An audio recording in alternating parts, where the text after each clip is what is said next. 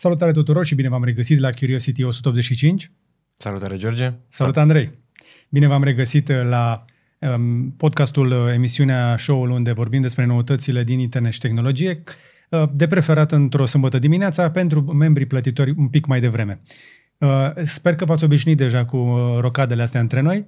Da. Bucurați-vă de Andrei pentru că săptămâna viitoare vine celălalt Andrei Uh, deoarece intră și Andrei pe lângă Radu în concediu, ceea ce mi se pare absolut normal. Să vină vacanța. Cu trenul din Franța.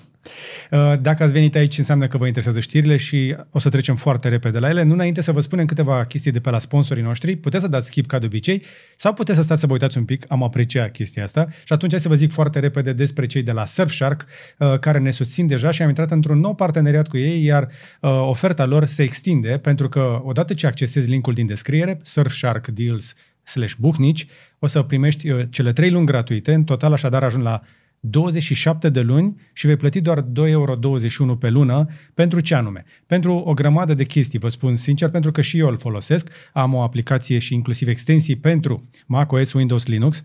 Merge pe toate browserele, Chrome, Firefox, Edge și ce am descoperit mai nou, uh, îmi pare rău că n-am descoperit mai devreme, funcționează și pe Smart TV-uri. Ah, ok. Adică dacă ai Netflix... Dacă ai Android TV? Exact. Dacă okay. ai Android TV sau Fire TV, mai puțin la noi, Uh, poți să uh, browsezi ca și cum ai fi din alte părți. Ai un singur abonament pe orice fel de device-uri, uh, ai aplicații pentru Android, pentru iOS, vă spuneam, dar și pentru televizoare. Ce e nelimitat numărul de device-uri? Da. Ah, that's cool. Exact. și mai mult decât atât ai și VPN. poți să-ți iei, deci asta mi s-a părut maximă, poți să-ți iei de la ei un VPN cu IP-ul tău dedicat ca să nu mai faci recaptcha tot timpul, știi, de fiecare okay, dată când okay. intri.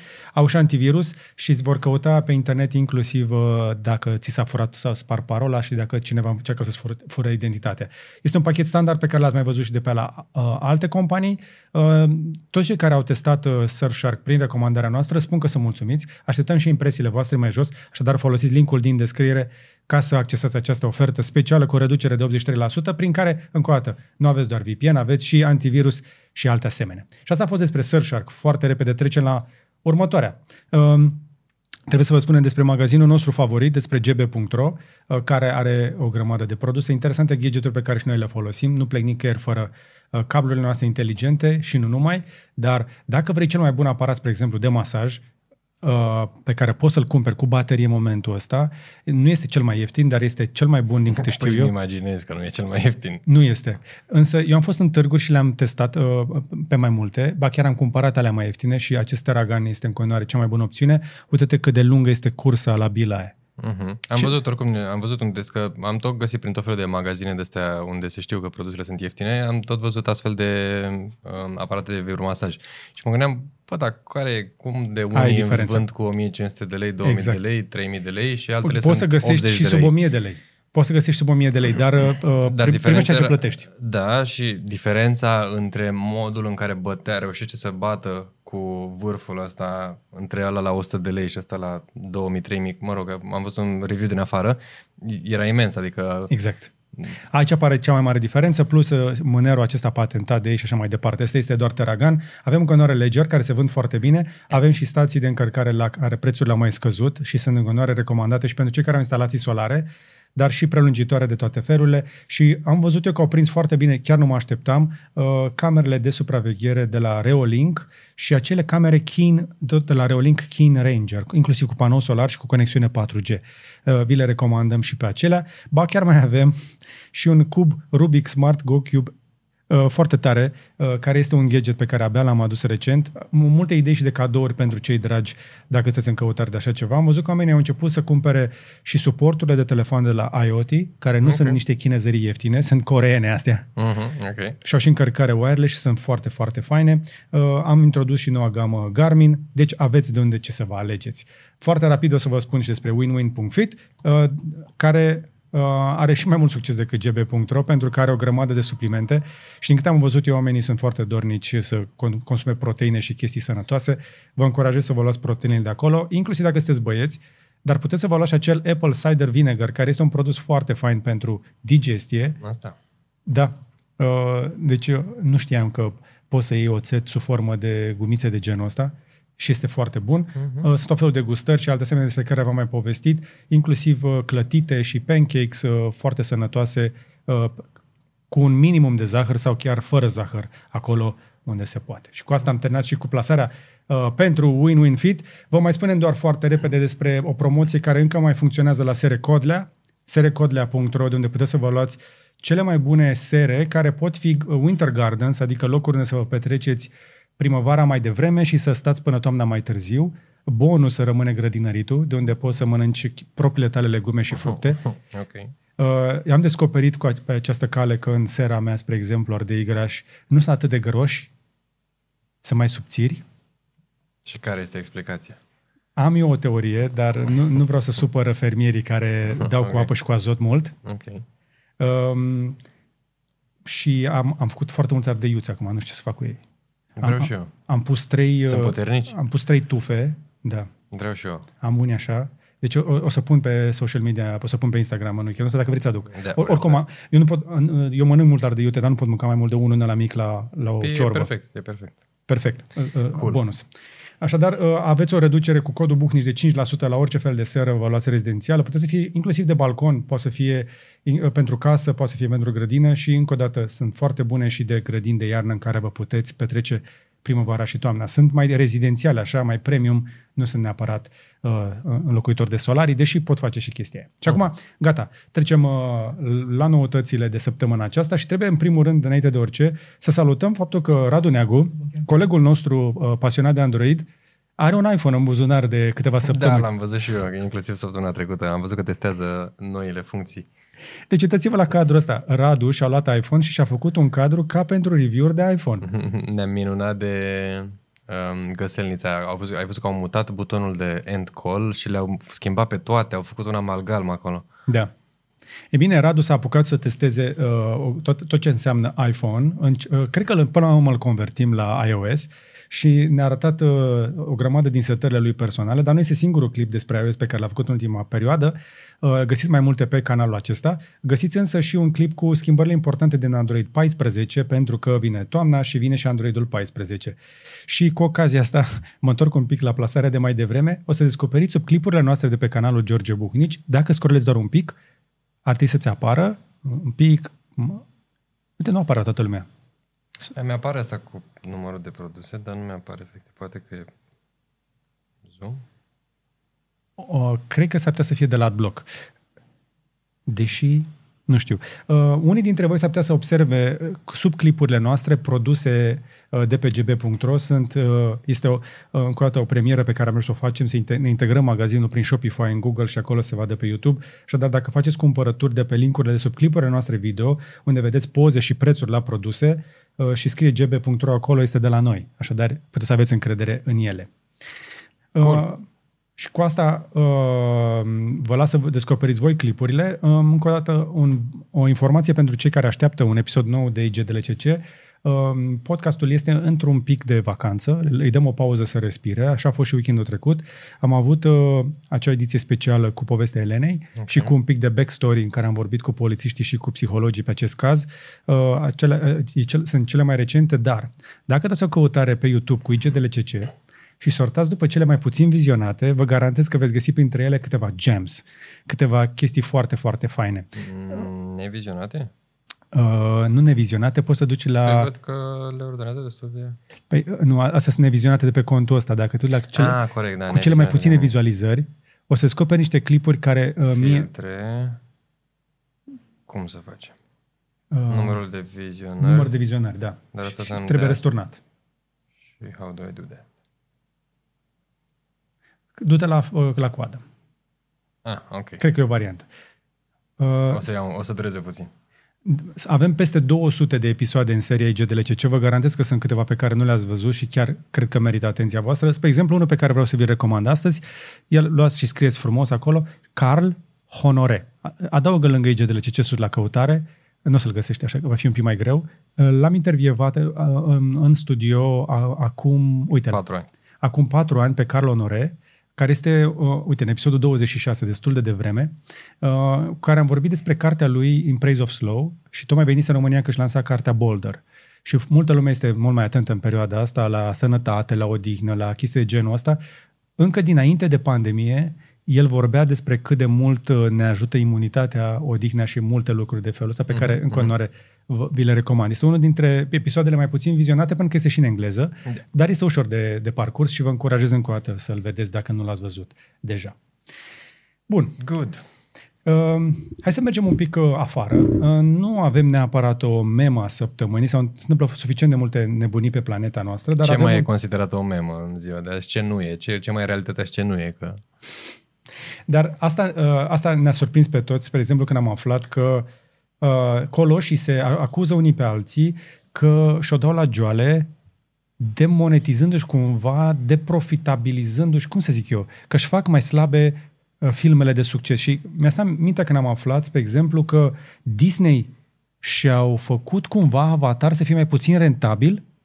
Care e faza? Că n-am înțeles. N-am înțeles nici eu exact la ce se referă. E practic vorba despre uh, unul dintre investitorii acestor filme, inclusiv Avatar, care se plânge de faptul că nu ar fi reușit să obțină banii pe care ar fi trebuit să obțină din producțiile Disney, um, cum ar fi The Way of Water, cel de la cel mai nou Avatar.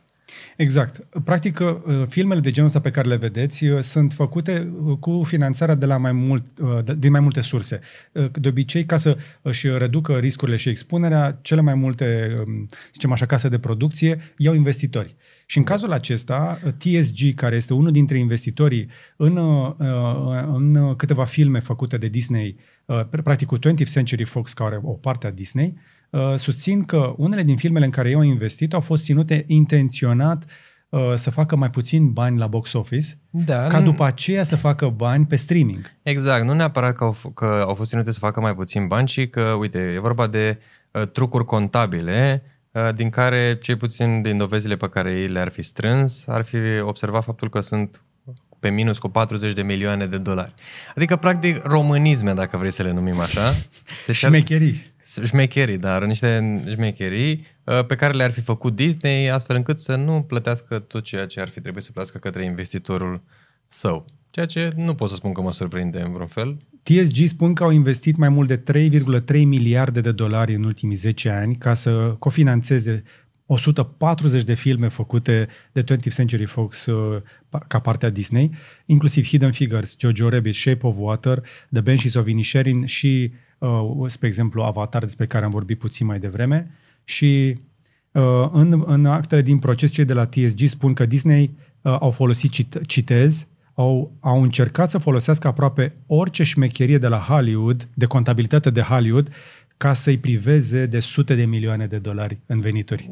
Deci românisme. Și e o chestie pe care, care e asemănătoare, uite cum notează și Wall Street Journal, cu ceea ce s-a întâmplat cu Black Widow în momentul în care a fost lansat. Exact. A, fost, exact. a fost un scandal imens în momentul acela exact. la Hollywood.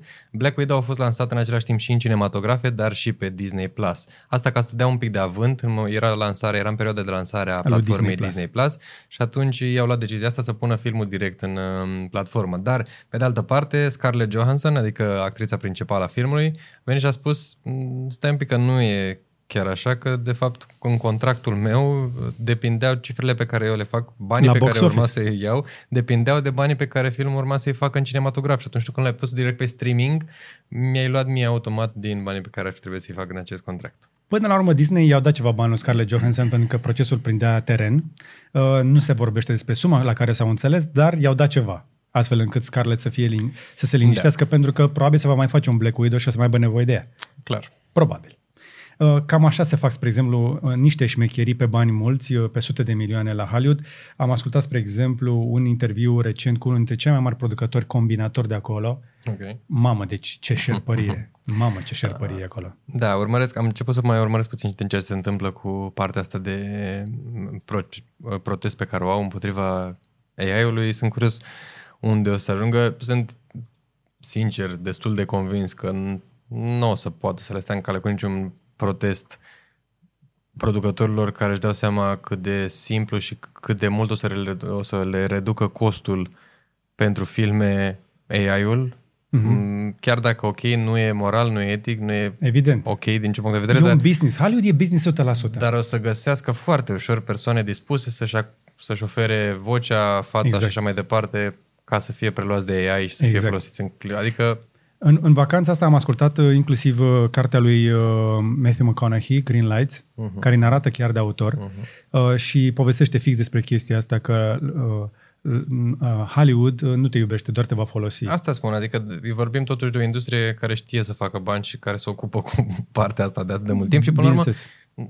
they had a good run, adică Evident, evident. Hollywood până acum a avut un mare succes, însă costurile încep să-i vină peste cap, dar din informațiile mele, oamenii care lucrează în industria cinematografică de acolo sunt atât de pasionați de ceea ce fac, încât acceptă salarii de mizerie sau muncesc ani de zile for free doar ca să-și facă un nume în industrie. Da, am văzut și scandalul din partea de VFX a Hollywoodului, unde la fel se, există un, un protest, un protest, există primul sindicat pentru cei care lucrează în, în visual effects la Hollywood, care majoritatea spun exact ceva asemănător cu ceea ce se întâmplă în industria de gaming, unde la fel oamenii se duc în prima parte a carierei, da. se duc în industria de gaming pentru că ei iubesc jocurile, pentru că le place exact. Exact. treaba asta și își doresc să facă jocuri și ajung să fie plătiți prost, să accepte condiții mai puțin favorabile doar pe baza acestei uh, idei că ok, da, faci ceea ce îți place. Uh, și nu este singurul caz de acest gen. Dacă vă place subiectul, mai puteți aprofunda, spre exemplu, dacă dați o căutare cu P. Diddy și vodka lui Siroc. Siroc se zice, nu? Ok, da, da. E, uite, dacă dai o căutare cu Sean Diddy Combs, uh, o să afli, spre exemplu, că este într-un mega proces cu Diageo. Diageo, care este un brand uriaș de alcoolice, uh, de băuturi alcoolice în Statele Unite și uh, Didi a intrat într-un deal 50-50 pentru a prelua brandul uh, Siroc, care nu prea avea succes. A, a, a avut o mega popularitate cu el și uh, după ce l-a dus la succes, uh, m, el acuză Diageo că a început să promoveze băuturile altor uh, artiști Ah, ok. și altor vedete, mai degrabă albi. Deci aici a- inclusiv a ajuns la Asta a acuzații de ajuns la rasism. pro- Da, ok. Hm. Da. Uh, Ce m-a surprins însă este că în continuare Didi ține de brandul ăsta, deși nu-l deține 100%, îl promovează în continuare și Siroc a fost uh, sponsor principal alături de Google la aniversare de 50 de ani a hip-hopului, despre care o să vorbim la recomandările de la final. ok. Deci Asta e tare. business all the way. Până la urmă să înțeleg ei, eu dau ei la pace. Îți dai seama. Hai să o dăm pasta cu șarpele. Dacă vă e frică de șerpi, acum va trebui să vă fie frică și de Harrison Ford. Hai să vedem ce, despre ce e vorba. Un nou, o nouă specie de șerpi care au fost numiți după actorul Harrison Ford? Yes. Ok. Ca să vezi ce se mai întâmplă în ziua de azi. În Anzi din Peru a fost descoperită această specie nouă de șerpi, care a fost, uh, uite, denumirea ei, spre exemplu, este Tachymenoides harrisonfordi. Ok. Uh, nu este periculoasă pentru oameni, ca și actoria, de Deci cele mai asta, multe ori. asta mic drăguț așa galben, nu? Mhm. Da. Uh, Dar s- Societatea Germană de Herpetologie și Herpetocultură, adică oamenii cu șer- șerpii, Mhm, știi, știi mema aia cu șerpilii, uh, Așa. a- au anunțat această denumire pentru uh, ca să îi mulțumească și să-i recunoască uh, și sprijinul pentru activități de mediu ale lui Harrison Ford. Uh, Șarpele acesta are 40 de centimetri, este galben maroniu și nu e periculos. Este inofensiv. Un șerpișor simpatic. Ar putea să ți le ia foarte acasă. drăguț, ce să zic. Sunt curios cum se simte să ai un șarpe care se numește după tine. Foarte interesant Științific. subiect. Apropo de șerpi, de toate chestiile astea, uh, una dintre cele mai recente ediții pe, pe, pe subiectul ăsta pe care le-am mai ascultat este o discuție cu un uh, american din Florida pe care a avut-o Joe Rogan, un tip care se numește uh, Cowboy Pitonilor. Ok. Și tipul vânează pitoni în uh, mlaștinile din Florida, Cu mâna. cu mâna, nu cu pistolul. Și sunt film, filme cu el pe internet cum vânează pitoni.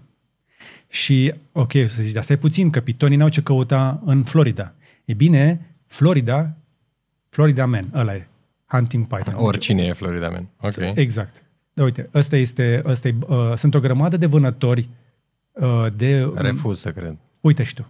Refuz să cred așa ceva. Nu trebuie decât să-l ții câteva minute așa ca să, să, să, de, să se degazifice, pentru că având sângele rece, ei nu pot să respire la fel de repede. Refuz așa ceva, să cred.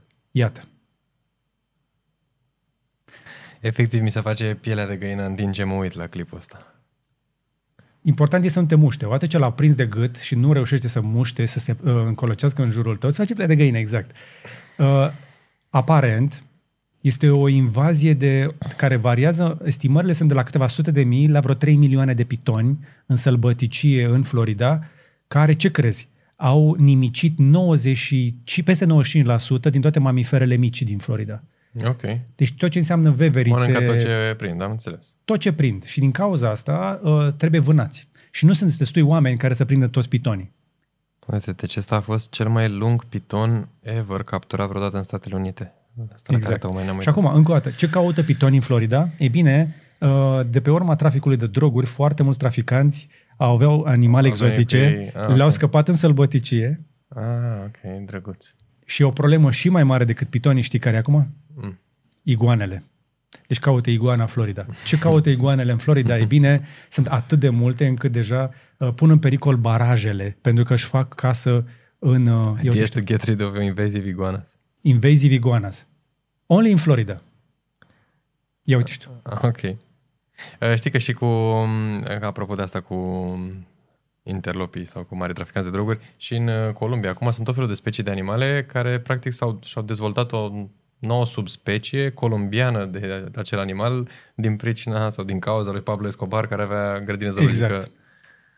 Deci în momentul acesta se pare că iguanele și cu pitonii sunt cea mai mare problemă a Floridei și se cheltuiesc zeci de milioane de dolari pentru a fi ținut sub control. Ce probleme unii. și astea sunt animale care au fost acolo de traficanți și de tot felul de oameni care s-au luat după traficanți, că nu existau. Da, tare. Tare, nu?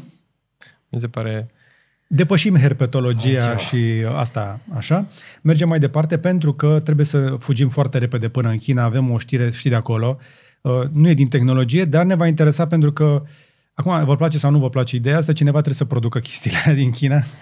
Și aparent, aparent uh, nu rata fertilității din China continuă să scadă. V-am mai povestit aici în ultimii doi ani despre problema aceasta a fertilității și a demografiei din China. V-am mai dat eu niște resurse cu niște demograficieni care uh, anunțau încă de pe acum 2-3 ani că India va depăși China. Uh-huh. E bine, nu mhm. doar că o va depăși, o va spulbera uh, uh, uh, ca lider mondial, ca populație. China nu mai este cea mai mare țară a lumii ca populație în momentul ăsta, uh, pentru că pur și simplu chinezii refuză să mai facă copii. Pur și simplu. Și asta după ce, practic, a fost uh, eliminată acea regulă care le impunea la un moment dat să aibă un singur copil pe exact. cap de familie, ba chiar au fost uh, incentivizați, au fost uh, ajutați de stat, să zic exact. așa, să aibă un număr mai mare de copii și cu toate astea pare că totuși le s-a impregnat acea idee exact. de mai puțin copii. Fertilitatea în momentul ăsta este acolo unde a vrut să o pună partidul acum vreo 20 de ani, uh, la 1,09. Și a trebuit să fie la 2,1 dar oamenii refuză să facă mai mulți copii pentru că e greu cu munca, e, încearcă să-și păstreze un stil de viață la care au ajuns cu dificultate uh-huh. și plus este recesiune. China este în deflație, o să vorbim și despre chestia asta, uh, de, despre deflație numai de rău. Uh, chiar dacă sună așa similar cu inflație, este pe dos și este mult mai rea decât inflație. Okay. Dar rata fertilității așadar oficială acolo a, fost, a, a apărut inclusiv într-un ziar uh, uh, al guvernului chinez. Uh, autoritățile de acolo au scos după aceea știrea, dar este deja publică și autoritățile în condare încearcă să încurajeze pe tineri să facă copii, dar nu reușesc să-i convingă. Asta poate fi foarte trist. Și dacă mai vreți să mai știți o țară unde rata fertilității este în scădere, România. România, evident. Și aici se fac puțini copii. Uh, practic, uh, nu că nu va avea cine să plătească pensiile pensionarilor de astăzi, ci pensiile noastre chiar nu mai are cine. Da, mie, nici măcar nu mă gândesc până acolo. Eu nu știu ce se întâmplă peste 10 ani cu pensiile, când o să fie chiar o generație numeroasă care se la Exact. Pensie. Dar să trăim până atunci. Exact. Așadar, în momentul acesta, China este în, uh, într-un declin uh, demografic și chestia asta nu este o veste bună pentru nimeni, nici măcar pentru ei. Am mai adăugat aici o știre, pentru că circulă pe Facebook uh, o poveste cum că România nu ar mai fi în topul universităților din lume.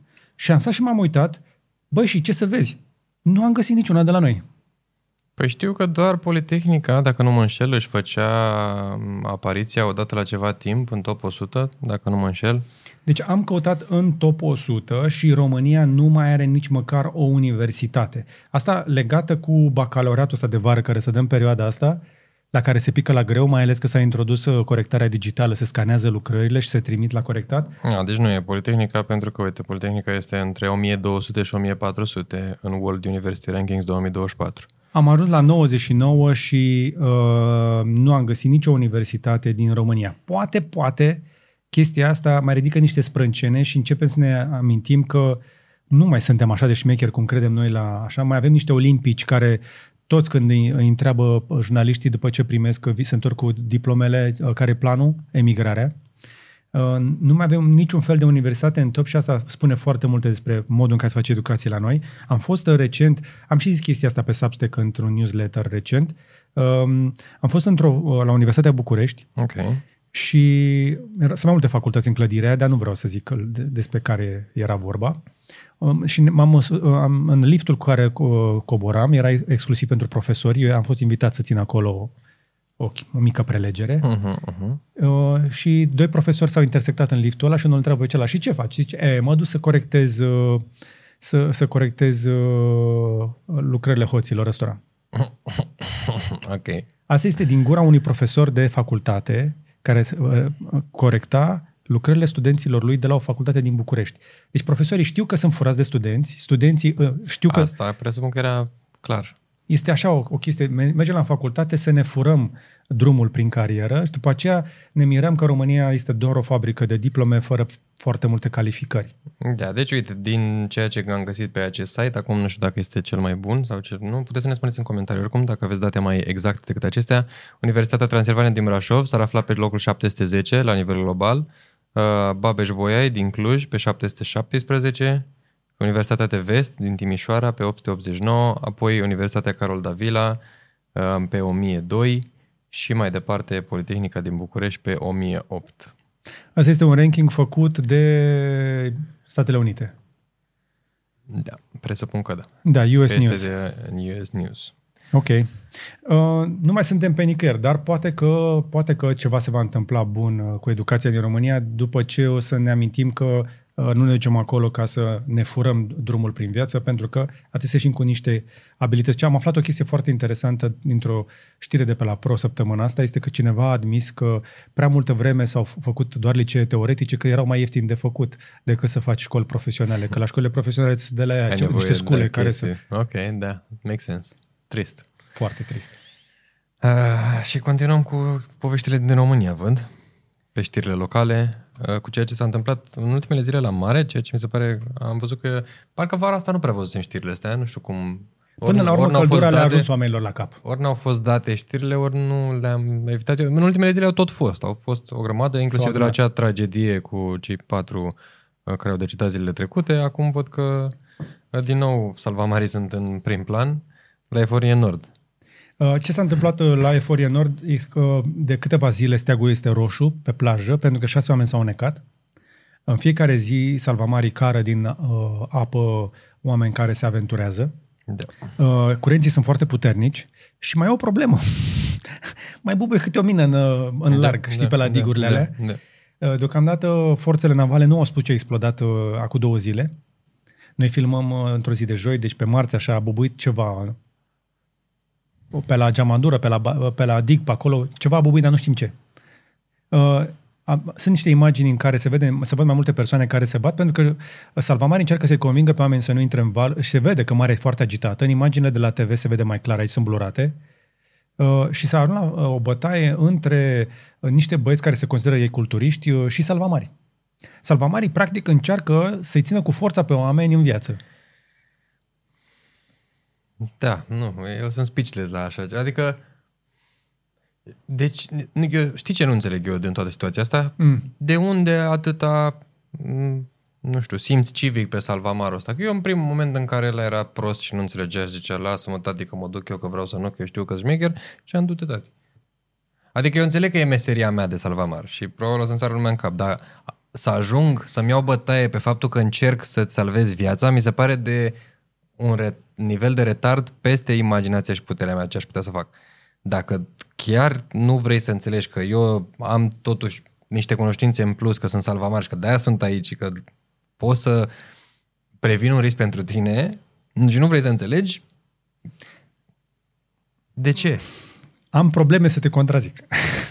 Adică de ce? De, de ce să ajungi să fii bătut tu ca salvamar de faptul că altul vrea să intre în apă? Sunt mai e... multe chestii de luat în calcul. Din, uh, eu am avut suficiente interacțiuni și cu salvamonti, și cu salvamar, și cu oameni care de obicei fac salvare.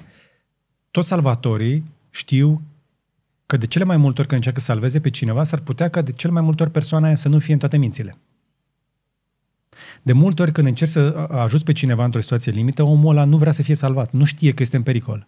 Nu știu dacă știi chestia asta. Ok. Sunt foarte multe situații în care salvatorii profesioniști știu că trebuie să salveze viața înaintea minții.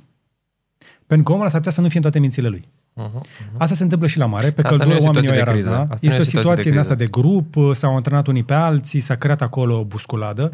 Poate erau în ultima zi la mare, erau frustrați că n-au apucat să mai facă și o baie. Poate băuseră o bere. Nu, eu înțeleg, eu, eu nu Mai mai multe. contest modul în care ajung ei să facă pe șmecheri și să se bată cu salvamarii. Eu pe salvamar îl contest că n- la un moment dat nu zice stop. Adică, ok, vezi că nu te înțelegi cu ei, cheamă poliția, nu? Cum apuci să Până te... la urmă s-au chemat și jandarmii să te- și poliția și s-au luat la bătaie și cu jandarmii. Sunt imagini în care uh, acum mai nou este investi- sunt investigați niște jandarmi care încercau să calmeze tot așa niște culturiști. Ce am văzut eu pe plajă nu arăta culturist, dar fie. Însă nu cred că acolo pe plajă uh, și salvamarii și, salva, uh, și, și jandarmii și oamenii aia mai sunt în toate mințile când stau to- toată ziua cu căldura aia în cap. În busculada aia, eu, eu pur și simplu, acum, pentru mine, nu înțeleg ce caută oamenii între 11 și 2 pe plajă. Este atât de cald, încât nu știu ce cauți acolo. Căldura aia nu are cum să-ți facă bine, soarele ăla. Da. Mă rog, aia, încă un lucru din uh, categoria asta e România, să zicem așa. What, what the fuck, România, nu? What the fuck România, da. Din aceeași categorie, uh, dacă șase oameni au fost sau necași și au trebuit salvați, uh, avem probleme și pe munte, unde salvamontiștii spun, până ajungem la asta, că o să vorbim și despre asta uh-huh, imediat, uh-huh. salvamontiștii uh, spun că au trebuit să strângă în weekendul ăsta de pe munte mai mult de 100 de oameni aflați în dificultate. Câțiva au fost salvați cu elicopterele de pe creste sau din râpe. Pe, mai ții minte anul pandemiei când apăreau pozele alea cu oameni pe tocuri sau cu oameni cu... Că, știi poza aia de pe... Nu mai știu ce vârf, era un vârf super accesibil din România Da. uh, și erau oamenii cu trollerele efectiv după ei. Știi Da. poza? Da, am văzut-o pe aia cu, cu trollerul pe, prin Bucegi, mi s-a părut maximă. Uh-huh, uh-huh. Uh, Pe pagina de Facebook, uh, unul din, una din rarele ocazii când pot să recomand ceva de pe Facebook, Salvamont România, Dispeceratul Național, sunt o grămadă de știri și noutăți acolo. Uh, hai că îți dau link-ul. Am găsit, am găsit. Așa. Și în care povesteau că, uh, uite, Salvamont Neamț, uh, în Bucegi, uh, în Piatra Craiului, o grăm- au o grămadă de activitate și postează și destul de mult. Dar uite, spre exemplu, uh, unul dintre cele 100 de cazuri din această mini-vacanță este o postare de acum o zi, Uh-huh. Uh, Salvamont România vă îndeamnă la prudență și responsabilitate și așa mai departe. Ce se vede în imaginile astea de cele mai multe ori sunt oameni, evident, foarte prost echipați, care vin în teneș pe munte Asta spun. și eu pe trasee care, ce să cauți acolo, dar găsesc și, spre exemplu, oameni în vârstă care uh, sunt epuizați, care se expun unor riscuri de care nu au nevoie și din cauza asta s-a ajuns la situația la care să fie nevoie să salvezi mai mulți oameni de pe munte în timpul verii decât de la mare. Acum, eu mă bucur că oamenii descoperă muntele, dar mă întristează că îl descoperă în teneș și fără echipament. Mai mult decât atât, ce mai spun salvamontiștii este că de foarte multe ori sunt oameni care au, și-au luat niște echipament mai bun, după care se aventurează pe trasee pe care nu Mult le mai cunosc puternice. Mhm. sau pe trasee foarte periculoase pe care nu, nu se descurcă și se extenuează. Uh-huh. Din nou, echipamentul nu este înlocuitor de experiență și de antrenament. Înainte să te duci pe munte, ar trebui să ai antrenament de așa ceva. Sunt oameni care vin de la câmpie și se duc și se aventurează pe vârful muntelui. Foarte periculos. Uh, Mai ales că o căzătură pe munte, m- dacă ești cu cineva, se mai află de tine. Dar dacă pici singur, într-o seară, n-ai telefon, n-ai semnal la el sau chestii de felul ăsta, sau intri în Da, inconștiență, îți dai seama că e deja un scenariu din care nu mai poți să ieși. Dar da, mm, din aceeași categorie cu știrea precedentă. Doar că aici nu poate să stea salvamontul la fiecare intrare, pe fiecare traseu să Nu ai zică bă, nu poți să mergi. Că ar fi exact aceeași poveste, adică sunt convins. Um, și atunci trebuie să intervină după ce s-a întâmplat deja Eu mă așteptam ca cei de la Salvamont să aibă mai mult de lucru după avalanșe, iarna, în situații din astea foarte dificile. Nu mă așteptam ca în mijlocul verii să aibă atât de multe cazuri. Asta vorbește despre uh, un nivel de curaj care se duce dincolo de bunul simț, spre Uite, nebunia poate, oamenilor. poate cineva de la Salvamont în următorul sezon de IG3GC, cred că ar fi, Ar fi indicat. interesant. Dar acum uh, nimeni nu vrea să audă recomandări și sfaturi de la alții care să dau mai deștepți, că știu ei mai bine. În continuare și eu când merg pe munte trebuie să recunosc că văd de foarte multe ori pantofari. Uh-huh. Sunt la ordinea zilei, însă să nu vă speriați, sunt pantofari și în Italia. Tocmai ce am fost pe munte acolo. Uh, diferența este că acolo nu se, nu se aruncă la trasee foarte periculoase. Sau poate n-ai prins un moment în care să... Adică Sau poate. eu nu ne-aș discrimina atât de tare. Nu, nu, nu, italienii sunt la fel de tâmpiți. Asta zic. Și în trafic și pe munte. Uh, am găsit italieni... uh, Nu-mi fac griji de ei. italieni, uh, ca, da, ne comportăm ca italienii sau italienii ca românii, uh, nu mi-e foarte clar.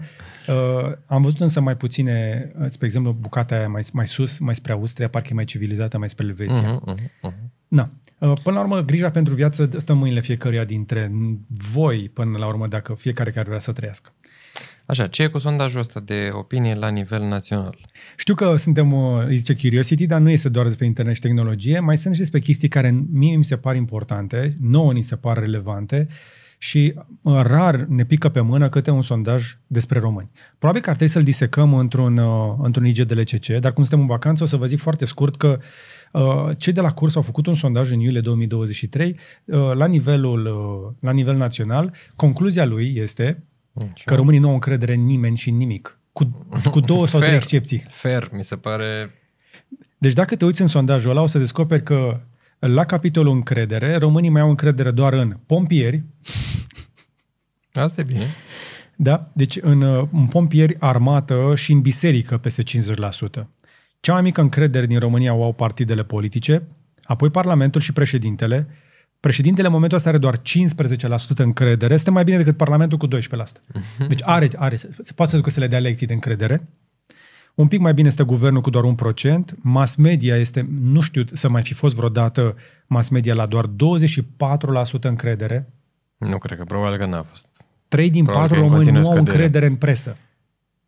Nu, mă, îmi pare rău că nu există un, o categorie de influencer de TikTok sau ceva, că ar fi 75%.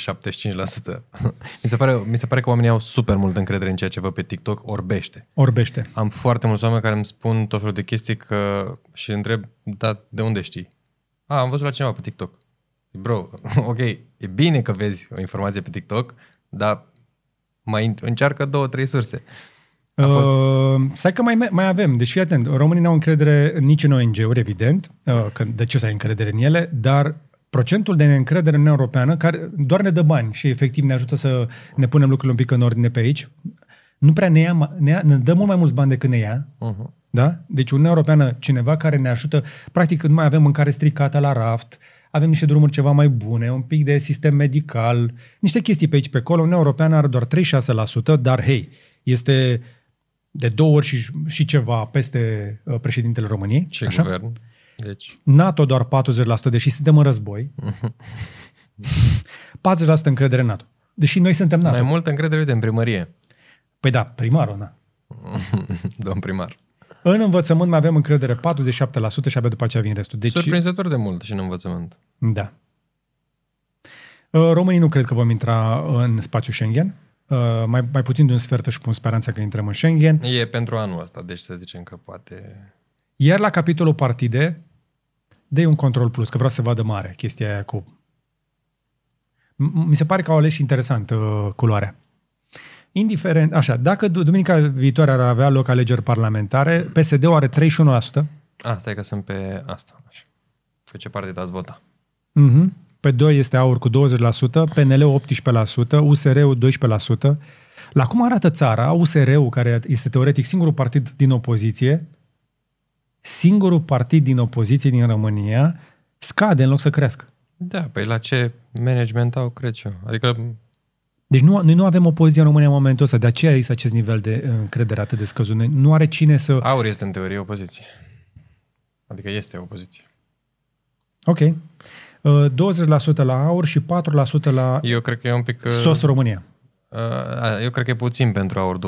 Eu zic că o să avem o surpriză de peste 20%. Și eu cred.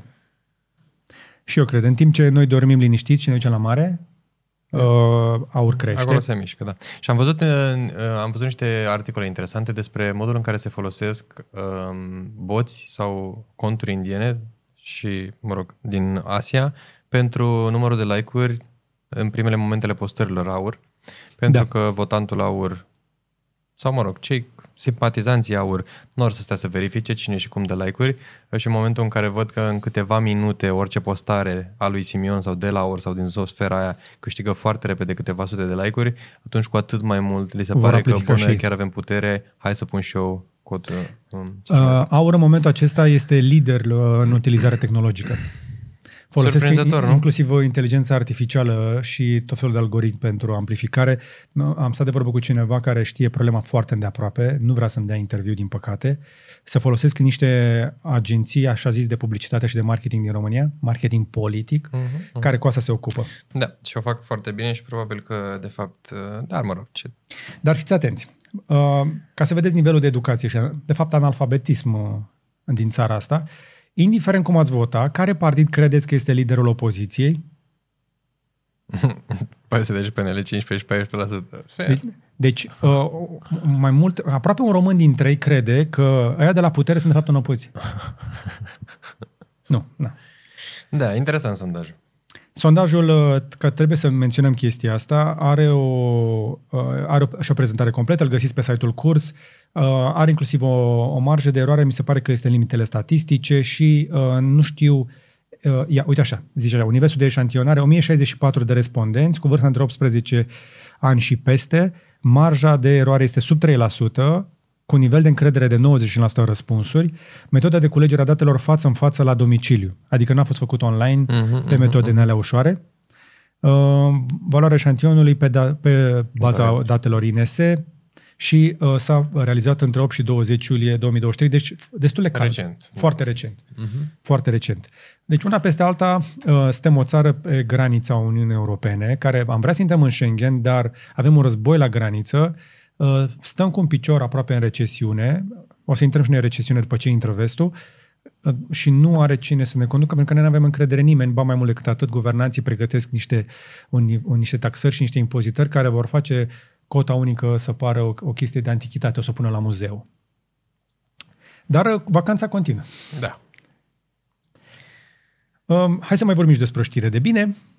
Dacă vreți să vedeți sărutul de brâncuș, va fi expus uh, la Art Safari între 21 și 30 august anul acesta. E o ocazie foarte bună să vedeți de aproape una dintre cele mai frumoase lucrări uh, de uh, sculptură modernă a umanității, nu doar uh, a lui Brâncuș. Da, asta e din categoria hai să le mai dăm și ceva dulce, după ce uh, e exact ce se spuneai și tu mai devreme. Faptul că din când în când mai avem câte ceva care iese din țara asta și care ajunge la un nivel, vorbim de Constantin Brâncoș, care e cunoscut absolut, absolut toată lumea, dar și de na, persoane din ziua de azi, de un David Popovici, de o Simona Halep, de câteva persoane care mai reușesc să spargă barierele și cu care suntem parcă vrăjiți de faptul că noi suntem români puternici și că uite ce reușim să facem, deși, cum spuneai și tu, sunt cazuri izolate, ajutate de propria persoană și de persoanele din jur și nu de stat, nu de Așa țară, este. nu de Așa este. ceea ce se întâmplă aici.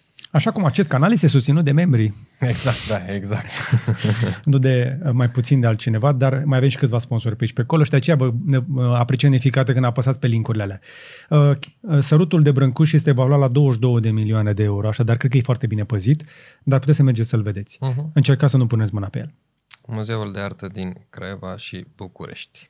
Apropo, uh, în cinstea lui Brâncuș, la Craiova, este o operă de artă, o sculptură în sticlă, făcută de, uh, iarăși un invitat foarte drag mie aici la IGDLCC, cel mai premiat arhitect al generației noastre, Dorin Ștefan, uh, opera Omnia luată la, uh, uh, de la Uniunea Arhitecților din România, um, a creat acolo un ou din sticlă. Mm, ok. Trebuie să mer- meri- merită să ajungeți la uh, Craiova să-l vedeți. Și acum intrăm pe tehnologie. Dacă ați dat skip până aici, uh, mai avem și așa a venit, ceva. A venit partea de tehnologie. Așa cum zicea și Radu în ediția trecută, nu se întâmplă foarte multe lansări în perioada asta, dar cele interesante cu Asta mi siguranță s-a părut le- super drăguță. Deci avem parte de televizorul perfect pentru picnic sau pentru mers cu cortul sau pentru I don't know, tot felul de activități. Mergi pe munte, dacă vrei, poți să-l pui să mergi Ok. cu el pe vârful muntelui. Și acum probabil că te întrebi și tu și cum am întrebat și eu și cum probabil să întreabă și oamenii care ne urmăresc, de ce? Pentru că, de ce nu? Adică, ok, e drăguță ideea de a avea un ecran atât de portabil, nu știu exact pentru ce, pentru anumite momente, dar nu pentru ce este marketat a fi. Adică nu te duce cu un televizor la grătar sau la picnic sau în natură sau în... dacă are YouTube pe el și merge muzica. But why? Ca să, ca să și vezi manelele, nu doar să le auzi la grătar. Asta zic. Uite, decât să te duci pe munte și să faci prostii, mai bine te echipezi de munte, îți iei televizorul sub formă de geamantan, uite ce frumos încape în portbagaj, Mm, super drăguț. uh, îl scoți din geanta aia, are și baterie și tot ce îi trebuie, 27 de inci în diagonală doar în Full HD, practic un pic mai mare decât un laptop mare, hai, ceva mai mare, să zicem, dar, hei, este un televizor Full HD colorat cu, un, uh, cu niște boxe de 20 de W. Știau ei pentru cine îl fac.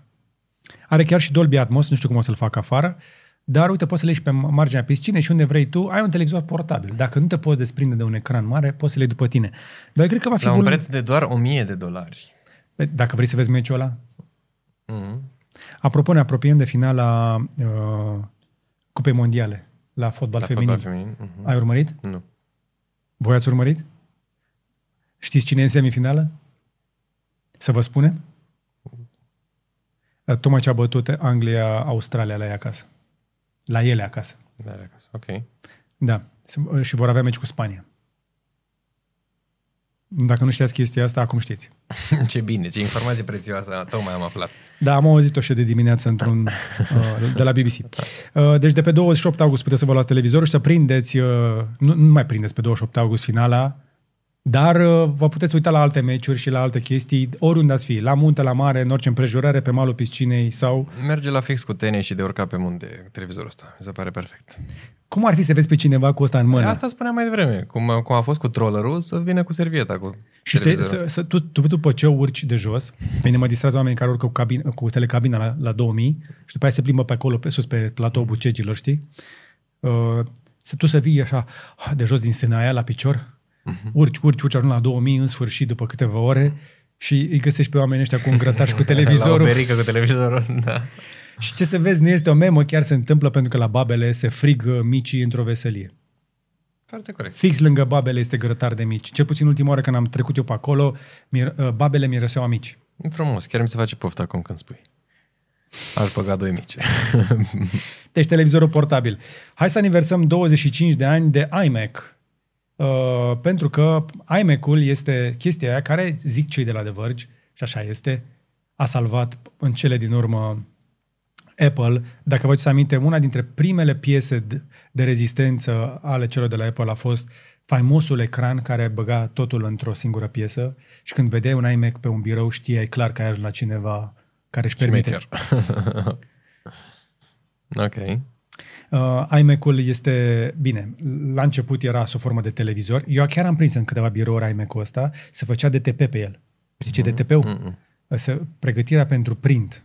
Ah, ok, ok, ok. ok. Uh, ope- uh, operau softurile uh, de pregătire pentru, pentru tipografie și uh, vânzările mergeau destul de slab, iar uh, m, Steve Jobs a venit să facă o chestie care să arată mai prietenos decât uh, toate calculatoarele care existau în momentul acela. A vrut să bage totul într-unul, cu un mouse lângă și așa a apărut iMac-ul acela colorat. Uh, și foarte diferit față de tot ce mai era. Exact. De fapt, cam asta cred că a fost uh, motivul principal. Să vină cu altceva, să facă ceva diferit și care aparent a și prins. Pentru că a oferit și partea asta de o chestie simplă, pe care nu mai trebuie să o înțeleg, doar primesc obiectul, îl bag în priză, funcționează. În 1997, când Jobs s-a întors acolo, a, a, a pus toate lucrurile înapoi, înapoi pe picioare și, spre exemplu, cu noul chip PowerPC G3 de la Motorola, a, făcut, a luat un televizor și a băgat totul într-unul. Și uite și tu ce conectori uh-huh. pentru vremurile alea, nu? Uh-huh. Nu, uh, sfârșitul anilor uh, 90. Anticomputerul era considerat și uh, Spre exemplu, la momentul respectiv, uh, iMac-ul a introducea în, uh, în premieră pentru un Mac USB-urile. O, o decizie pe care cred că Steve Jobs a luat-o cu mare dificultate. Introducerea USB-ului. Dar, până la urmă, așa a prins teren și USB-ul. Sperăm că USB-C-ul în cele din urmă să ajungă pe toate device-urile, inclusiv pe iPhone. Ar trebui, nu? Pe vremea aceea, asta era o reclama că aveai nevoie doar de o priză și de un conector de internet. Și așa da, arăta exact ce calculatorul. spuneam. Adică mult mai simplu. Exact, de fapt, rețeta pe care a mers Apple întotdeauna și care a adus-o acum la pragul de cea mai mare companie din lume. Exact. Exact. Sunt oameni care în continuare ci că le mai folosesc, uh, au o grămadă de produse din generația aia și pe acele seturi de culori și așa mai departe. Op- opțiunile astea de culori erau, erau uh, ceva nemai întâlnit la momentul respectiv. Uh, dar, hei, uh, am ajuns în prezent și iMac-ul în momentul acesta este disponibil în mai multe variante, de la varianta foarte ieftină, uh, pe 24 de inch, dacă nu greșesc, uh, până la versiunile acelea, uh, cine mai poate prinde un iMac Pro? Știi că a fost și iMac-ul la Pro. Da, da, da, da. uh, uh, Care e zeci foarte- de mii. Mm, nu mai e zeci de mii. Dacă îl mai găsești. Ia să vedem, oare mai găsim un iMac Pro? Sunt curios dacă mai găsim un iMac Pro și la ce preț. Prețuri, prețuri. Ia uite că încă se mai găsește pe aici, pe acolo. Mac Mini, Mac Mini. Um, iMac, iMac Pro de sine stătător nu prea mai găsești acum. Găsești doar Mac Mini și cu ecran lângă sau uh, uh, Mac Pro-ul. Dar iMac Pro cred că a fost scos uh, Sistem desktop. ăla. PC. Dar nu, nu, nu, nu l-am mai găsit listat. Vezi? Nu, nu mai e disponibil. Aha, aha. Oricum. Dar cu Xeon, Uh, serios acum. Era 27 de mii, deci zeci de mii, dar de lei. de lei. De lei. Am scăpat uh, și de problema asta. Uh, nu mai avem uh, um, ecrane care să aibă atât de multă putere de procesare, deși este în televizoarele de astăzi mai multă putere de procesare decât era în primul uh, iMac. De departe. de departe. Bun. Ce mai avem? Partea de Face ID, nu? Care ar trebui să vină pe MacBook într-un final. Uh, Cei de la Apple au uh, trecut uh, prin p- procedura de patentare, dar deocamdată uh, nu avem informații când va intra, pentru că, după cum probabil știți, uh, cei care au așa ceva, pe ecranele lor acolo este o, decu- un decu- o decupare unde este camera, Uh-huh. uh, doar că este o decupare mare. Deci ecranele comandate de Apple au venit din start cu, știi, cu un notch. Și când a venit notch-ul pe laptop, toată lumea a zis, uh, ok, dar n-a venit și Face ID-ul. Avem notch, dar nu avem Face ID, avem doar camere, ceva destul Care de ar bune. trebui să fie explicația? Uh, păi abia acum l-au patentat și o să înceapă să le introducă. Uh, ai Touch ID, poți valida cu atingerea pe asta. Acum întrebarea este dacă uh, tot ne uităm tot timpul la ecran și am avea Face ID pe Mac-uri. Dacă s-ar introduce chestia asta. Întrebare pentru voi. Vi s-ar părea normal să validezi orice câtă vreme te uiți la ecran? Nu. Ar trebui să faci cumva din ochi, să, să-i faci cu ochiul. Pentru că acum trebuie să generezi o acțiune, trebuie să duc degetul pe buton și să apăs pe Touch ID, pe senzorul de amprentă. Butonul ăla nu face și altceva. Uh-huh. Da? Uh, Deci nu ai cum să-l apeși întâmplător din greșeală. Este și are, cum să zic, un haptic mai, mai serios. Um, Dar dacă câte vreme te uiți tu la laptop, chestia te, te va scana, probabil că trebuie să mai apeși ceva Trebuie ca să mai ai încă o acțiune, da, mai o să mai ai încă o verificare. Da. Dar nu mai ai parte de lock automat. Deci, până la urmă, uh, cei de la, cei de la Apple au spus că nu e necesar, după care au zis că se mai gândesc un pic și în cele din urmă l-au patentat. O să vedem ce va însemna chestia asta, pentru că partea de Face ID mai face ceva. Nu doar validează. Nu știu dacă știi. Uh, Cu Face ID poți inclusiv să faci mapping 3D pentru fața cuiva. De aceea este atât de valoros, pentru că nu îți ia doar fața, îți ia în 3D fața. Ca la WorldCoin. Cum? Ca la WorldCoin. Cum e asta? Cu orburile alea în care scanezi Ah. irisul și așa mai departe. Ok. Probabil.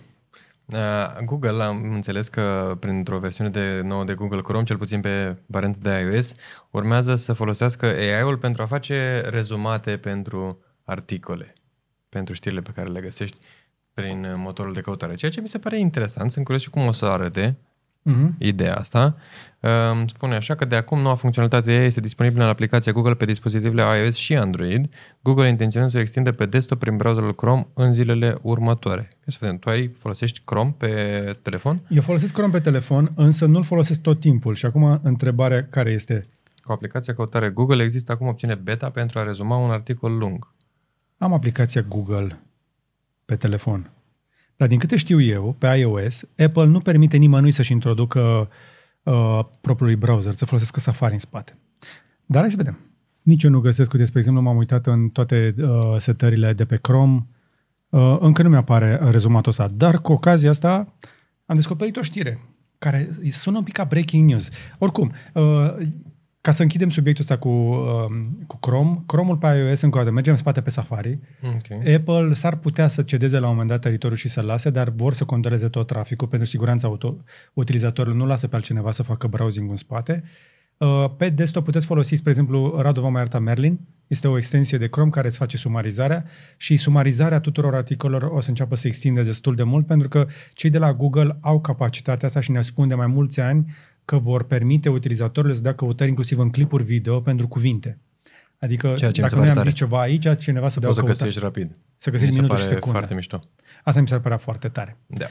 Um, dacă tot am ajuns până aici, hai să dăm repede o fugă pe The Verge, pentru că din întâmplare am nimerit peste știrea asta și din câte îmi dau seama, se întâmplă as we speak. Ok.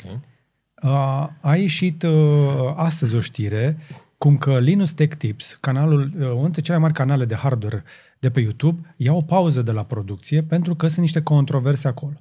Sincer, n-am auzit despre problemele astea, dar până la urmă se pare că uh, au chemat un investigator din uh, exterior ca să verifice uh, dacă nu cumva cineva făcea s- hărțuire Ei sunt acuzații de hărțuire sexuală. Ok. Da. Uh, a făcut un, Cu chiar un acuzații video. de furt, lacune de etică și cel mai recent acuzații de hărțuire sexuală. Compania a întrerupt în prezent toată producția pentru a-și îmbunătăți procesul de revizuire. Terence Tong, Chief Executive Officer, și-a, făcut un, și-a, și-a luat un CEO care se ocupe de operațiuni, uh, dar uh, e un clip în- peste care trebuie să mă uit un pic mai bine, însă aparent uh, oamenii au observat în ultima perioadă că s-a deteriorat calitatea clipurilor uh, și că ar mai fi și alte probleme acolo. Cu cât crește o companie, încep să apară și problemele. Când ești la vedere, cu siguranță lucrurile acestea sunt mult mai vizibile. De o serie de erori factuale și preocupări etice în videoclipurile recente Linus Tech Tips. Am văzut o cantitate alarmantă de conflicte din partea Linus Tech Tips în ceea ce privește conexiunile lor corporative, fluxul lor de bani și potențiala părtinire ca urmare a acestor lucruri. În clipul pe care l-a prezentat Gamer Nexus. Gamer Nexus este destul de respectat în comunitate, uh, însă la Linus, uh, eu am observat chestia asta de suficient de multă vreme și nu este singurul. Majoritatea creatorilor mari din Statele Unite uh, nu se bazează doar pe banii din YouTube, pentru că au echipe destul de mari. Uh, Nu știu dacă le, nu, dacă le ajung sau nu banii din YouTube, dar cu siguranță își doresc mai mult. Uh-huh. Și mulți dintre ei au parteneriate care uh, nu sunt întotdeauna comunicate. Uite, colaborarea cu D-Brand este la vedere. O fac, o fac ma- marea majoritate.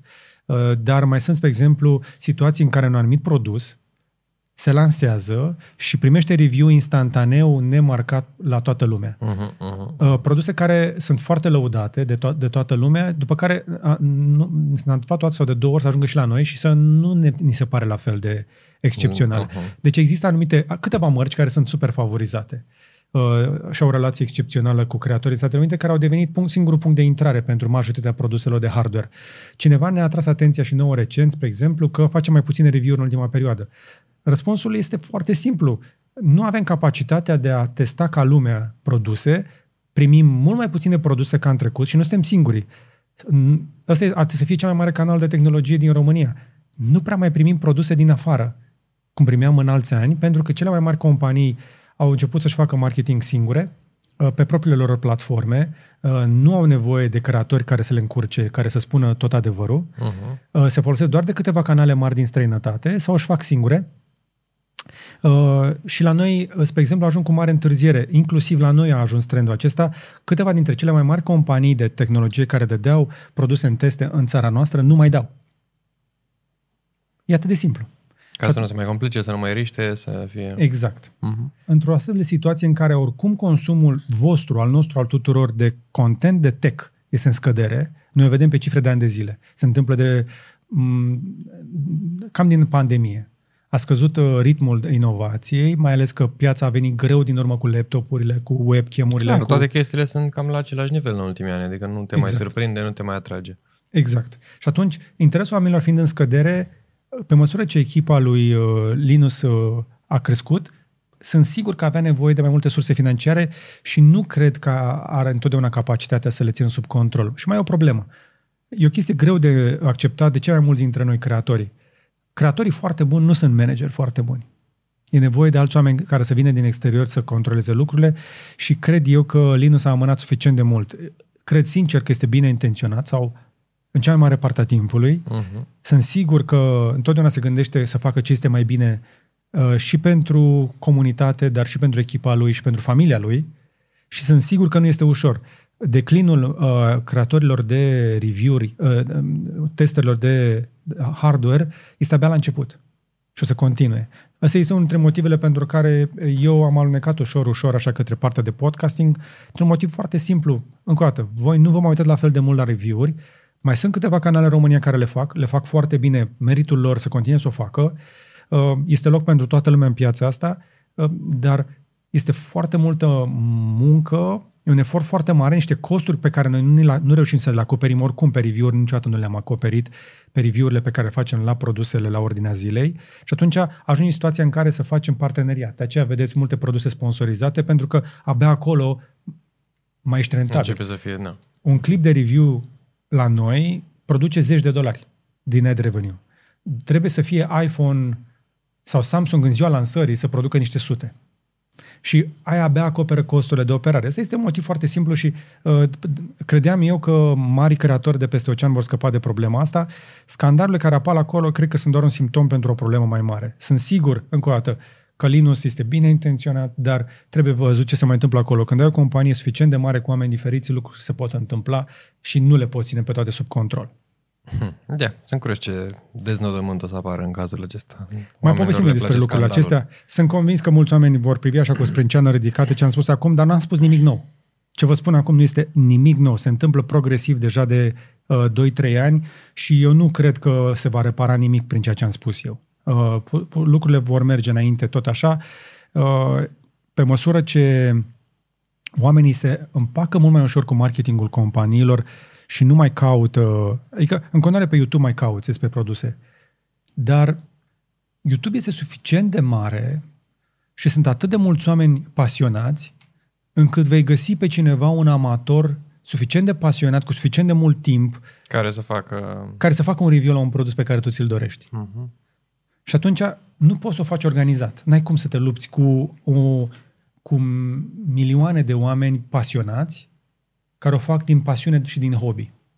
Ce? Dacă vrei să o faci organizat, nu ai cum să te lupți cu, doar cu pasiunea unui singur om, care face o singură chestie, după care tu te duci să ai o căutare pe YouTube și vei găsi, o să cauze vreo 10-20 de ori, dar vei găsi până la urmă pe cineva care a testat pe bune un produs.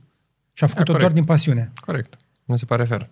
Însă tot, tot sistemul acesta aduce energie din exterior, el nu se autosusține. Asta e cea mai mare problemă, pentru că cu cât crește un canal mai mare, cu atât are nevoie de mai multă energie pentru a susține producția de content de calitate și cam acestea sunt, cred că, limitările sistemului. Pur și simplu, uh, canalele mari uh, vor intra în declin și nu cred că vor mai rezista la nesfârșit, pur și simplu pentru că algoritmul nici măcar nu le mai, nu le mai tratează corect. Degeaba ai milioane de abonați pentru că nu vor primi notificările. Da, mă rog, acum depinde de multe și, și mulți mai mulți factori, că creatorii, cel puțin din afară, cu canale mari, mi se pare că, sau ăia, o mână de creatori, mi se pare că încă merg foarte bine. Cel puțin da. în partea asta de tech, că te uiți la MKBHD, că te uiți la Mr. Da. Who's the Boss, uh, dar pe de altă parte nici n-ai văzut alții care să răsoară în ultimii ani. Pentru adică... că este un efect uh, de tip Pareto sau long tail, short tail. Uh, pe măsură ce trece timpul, distribuția veniturilor se mută către cap. Capul, vârful, rămâne foarte profitabil pentru din ce în ce mai puțini, dar noi vedem doar vârful. E ca la iceberg. Uh-huh, uh-huh, uh-huh. Da? Și în spate ai un șarpe foarte lung, dacă vrei, da? o chestie foarte lungă așa, de foarte mulți creatori care abia se descurcă, unii dintre ei o fac doar din hobby și din pasiune. Sunt oameni care uh, chibuțăresc acolo și fac o chestie uh, Ceea ce mi se pare foarte mișto. E foarte, e, mie, și eu caut oameni de genul ăsta, dar dispare zona aia de mijloc de canale care fac content uh, așezat, con, uh, constant. Uite, spre exemplu, și noi în ultimii 3-4 ani ne-am restrâns echipa Cavaleria pentru că pur și simplu canalele acestea comune nu, nu, nu reușesc. Yeah, yeah. Și a venit și TikTok, au venit și alt, exact. alt mod de consum exact. al contentului, sunt, exact. sunt mulți factori. Uh, Ceea ce mi se pare mie tare e următoarea știre pe care o avem, asta cu WhatsApp. O, da. Um, care e super drăguță. Stickerele sunt, presupun că și pentru mulți dintre voi, unul din cel mai folosit feature pe care l-am văzut în WhatsApp. Vorbeam săptămâna trecută de faptul că WhatsApp integrează screen share-ul, nu o să se compare folosirea screen share-ului cu stickerele din WhatsApp. Adică e o chestie super bună pe care au adăugat-o. Screen share o să fie bun să-ți ajut Și- mama să rezolve ceva. Da, poate când vrei cu un anumit prieten, da, sau uite, ai dat un exemplu foarte bun. Dar acum uh, testează ideea asta de a genera direct stickere cu folosind de AI, ceea ce mi se pare drăguț. Cel Foarte puțin tare. pentru început, Dar n-au Um, cum să le bată pe meme, n-au cum să bată meme-urile alea cringe. evident, dar uh, îmi imaginez că la un moment dat cineva o să creeze un generator care să integreze, că probabil ăsta, defaultul de la WhatsApp, este, o să fie ceva um, super cu minte, să zic Da. așa. Adică exact cum vedem și în fotografia asta, să poți să faci o pisicuță care râde, să faci, poți să faci câteva chestii de genul ăsta. Da. Um, Dar cu siguranță or să vină third party-uri care îți integrează orice te-ai gândit tu vreodată Mi-ar plăcea. direct ca sticker. Ceea ce mi se pare drăguț. Mi-ar plăcea. Deci, așadar, o să, o să ai posibilitatea să-ți creezi cu AI stickere direct în WhatsApp. Stickere banale la început, dar, încă o dată, până când să ajungă la nivelul ăla de calitate cu Gigi Becali, cu un cal pe pervaz Corect. și tot felul de alte chestii despre care nu putem să vorbim aici, care sunt not safe for work, exact. alea, alea mi se par mie cele mai Galeria tare. not, not Face for Work. Um, bun. Ce mai avem? Tot din AI, nu? Mhm. Mai avem ceva știri despre ea, pentru că știți că întotdeauna, uh, dacă suntem aici, uh, suntem uh, întotdeauna pas- uh, interesați și de ce se întâmplă pe partea de AI și nu avem cum să scăpăm de încă o inovație.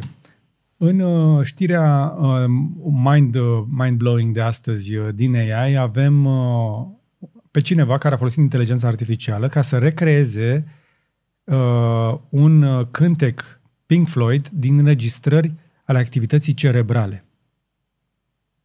Ok.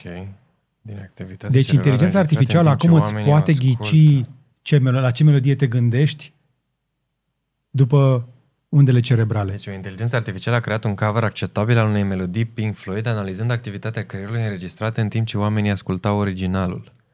Mhm. Constatările ne ajută să înțelegem mai bine modul în care percepem sunetul și ar putea îmbunătăți în cele din urmă dispozitive pentru persoanele cu dificultăți de vorbire.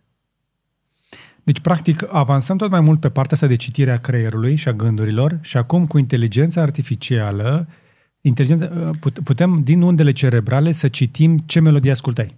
Deci spun că au implantat chirurgical electrozi pe suprafața creierului a 29 de persoane pentru a trata epilepsia. Și activitatea creierului participanților a fost înregistrată în timp ce ascultau Another Brick in the Wall, Part 1, de Pink Floyd.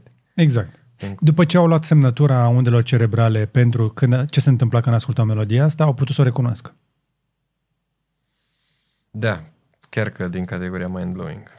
Și gândiți-vă la o chestie, că Neuralink n-a mai ieșit cu nimic de ceva vreme, doar la ce lucrează băieții aia. Deci apoi au antrenat un AI pentru a învăța legături între activitatea creierului și aceste componente muzicale, excluzând un segment de 15 secunde al cântecului din datele de antrenament. AI-ul antrenat a generat o predicție a fragmentului de melodie nevăzut pe baza semnalelor creierului. Deci, practic, a, f- el a reconstruit acele 15 secunde care au fost scoase de acolo. Tare, tare. Uh, De aceea mi s-a părut interesant, dar o să vă dau la, la final uh, un film pe care l-am văzut recent care se folosește toate, toate ideile astea din inteligență artificială. Hai să vorbim un pic și despre Google Photos. Google Photos a, a fost oferit încă de la început ca o soluție gratuită, dar nu gratis. Adică utilizatorii puteau să folosească Google Photos. Ani de zile a fost soluția preferată și în continuare nu avem o soluție mai bună de stocare de poze, uh, cross-device, cross-platform, um, pentru că Google a oferit foarte multă vreme stocarea gratuită, încercând să înțeleagă umanitatea din pozele pe care toți le facem și le vărsăm acolo. Acum, noi nu vărsăm acolo doar poze, salvăm și screenshot-uri, documente, tot felul de Orice. chestii care ne-ați să Toate ajungă pe datele. internet. Dar, uh, probabil că nu știați, uh, dar vă reamintim că dacă intrați pe Google Photos și scrieți cuvinte, o să vă dea poze din pozele voastre.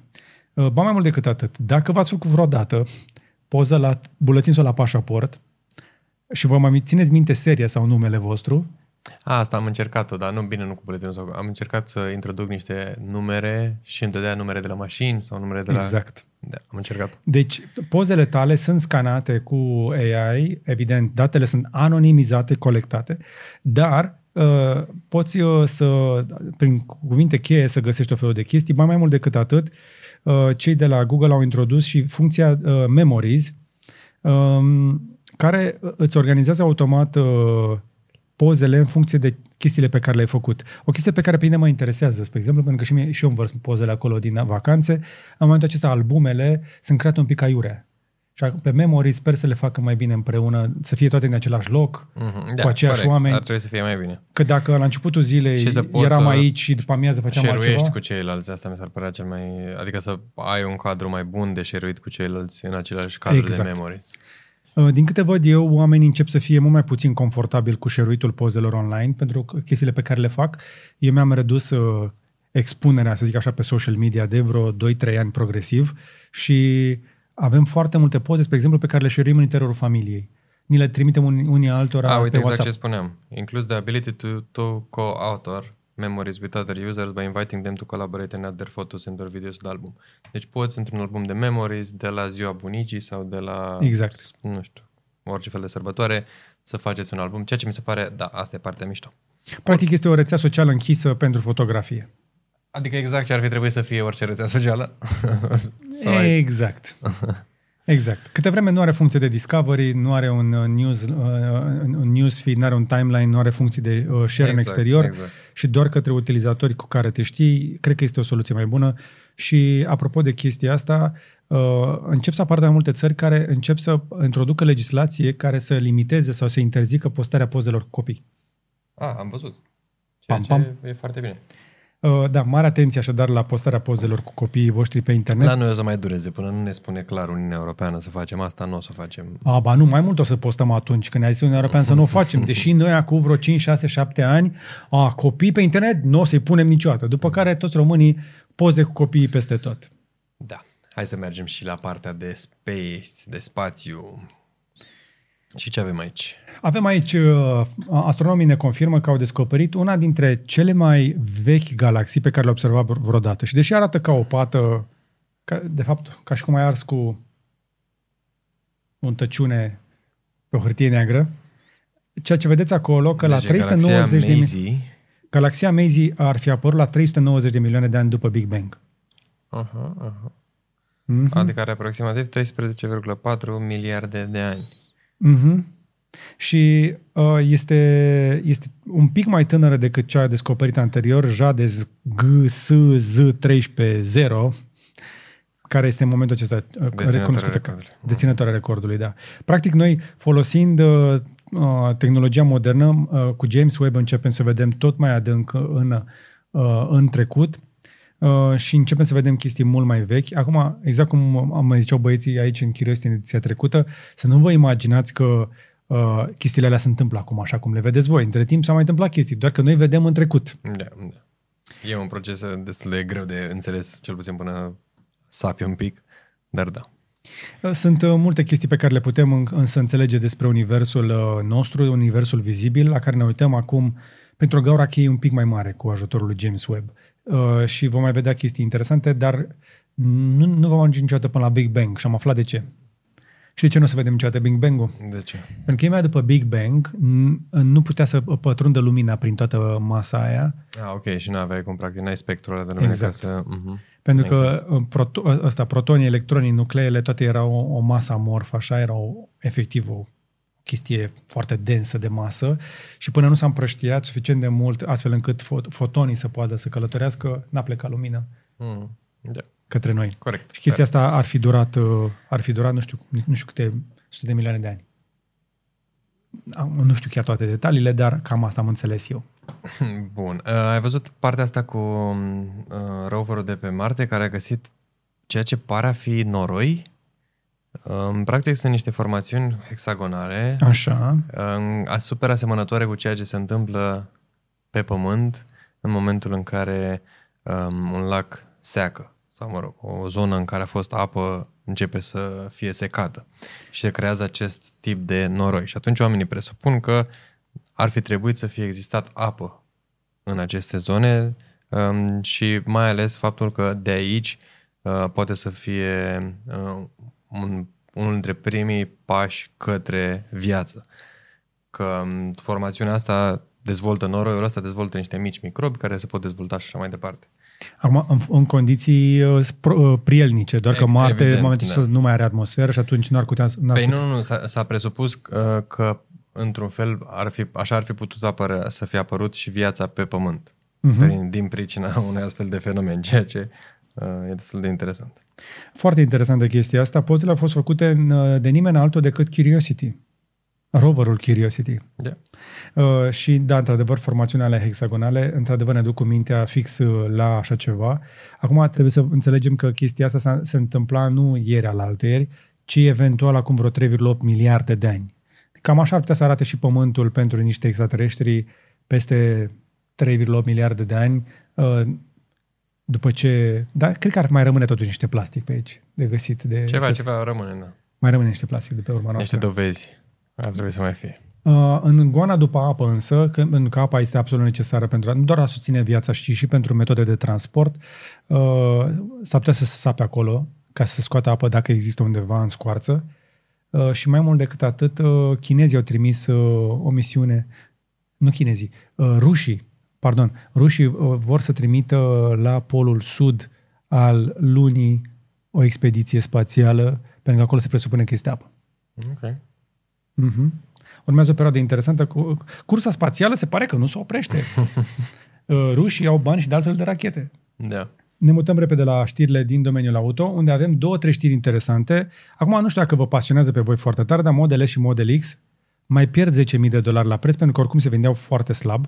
Și asta mă face pe mine curios în legătură cu prețurile de la noi, pentru că, uh, spre exemplu, Tesla Model S în România uh, rămânea destul de scumpă. Dar Asta în condițiile în care a avut destul de multe tăieri de prețuri în acest an, vreo 3 sau 4, dacă nu mă înșel, în Exact. ultimul an. Um, și la, ultima, la ultimele um, încasări, la ultimul raport de încasări pe care l-a avut Tesla, acum două săptămâni, trei săptămâni, um, chiar dacă ei au raportat încasări peste așteptările analiștilor, totuși în momentul în care oamenii au săpat puțin în acele date și-au dat seama că vânzările au continuat să scadă. Exact. Chiar dacă, cu toate astea, au reușit să, să bată estimările. Deocamdată prețurile însă în România nu au scăzut. Un Model S nu poate fi cumpărat sub 105.000 de euro. Iar în varianta Model S Play de 130.000. Mi se pare că prețurile sunt chiar mai mari acum decât erau acum câteva luni. Deci, în condițiile în care, din ceea ce vedem pe acest site, Model S ar trebui să înceapă la 79.880 de mii de dolari Exact. Și X-ul la 89 de mii de dolari. Deci la noi, în continuare, scăderile acestea de preț nu au venit. Uh, nu cred că Tesla își dorește foarte tare să vândă Model S și Model X în zona asta, unde vinde foarte bine din fabrica de la Berlin și din China Model Y, care este cel mai vândut vehicul din lume anul ăsta. Mm-hmm. fără niciun fel de problemă. Um, și așteptăm să vină și noul Model 3 în curând. Apropo, să vedem, cam care mai este prețul de plecare la Model Y? De la 47.240 și acum poate fi comandat și cu tracțiune spate. Deci dacă nu vrei uh, Integral. dual motor, Mhm. um, îl poți lua mai ieftin cu 7.000 de euro. Nu e rău. Da. O variantă de 47, deci să ții un Y cu 47 de mii uh, și cu o autonomie de, zic ei, 455 de kilometri, n-aș, n-aș băga mâna în foc, dar hai să zicem, nu este rău deloc. Și apropo, din câte văd eu, autonomia este un pic mai mică, deci bateria, e, e, cred că e bateria de 60 și ceva. Pentru viața de zi cu zi, mie mi se pare mai mult decât suficient. Eu în cea mai mare parte a timpului nu reușesc să consum într-o zi mai mult de 15-20% din baterie. Mhm. Maxim 20% dacă am avut drumuri mai lungi. Dacă ai avut, da, da. Uh, 47.000, un preț de plecare cu toate taxele incluse, pe alb și fără alte dotări, mi se pare un, uh, un, uh, un preț foarte bun. Este de ce mai e pe stoc. Nu știu dacă știți, dar sunt tot timpul mașini pe stoc. Uite, spre exemplu, un uh, Model Y long range, 60.000, Mhm. cu jantele de performance, fii atent. Midnight Cherry Red, uh, vopseaua aia scumpă. 57 de mii, iarăși încă un Silver. Sunt, uh, sunt deja, încep să fie mașini pe Deci stoc. sunt destul de multe, da, uite, pe stoc. Încep să fie și mașini pe stoc. Chiar și la 44 de mii. Uite, un Model Y tracțiune spate, 44.880, redus de la 47.250, o mașină nouă. Mhm. Și interior negru premium. Ăsta e un deal foarte bun. Deci, o mașină de 44.880 cu toate taxele incluse, care pe durata durata ei de viață, apropo, este mai ieftin decât o Toyota Camry. Am văzut acea... Și decât un RAV4. Uh-huh. Uh, raportul cost, uh, cost of ownership.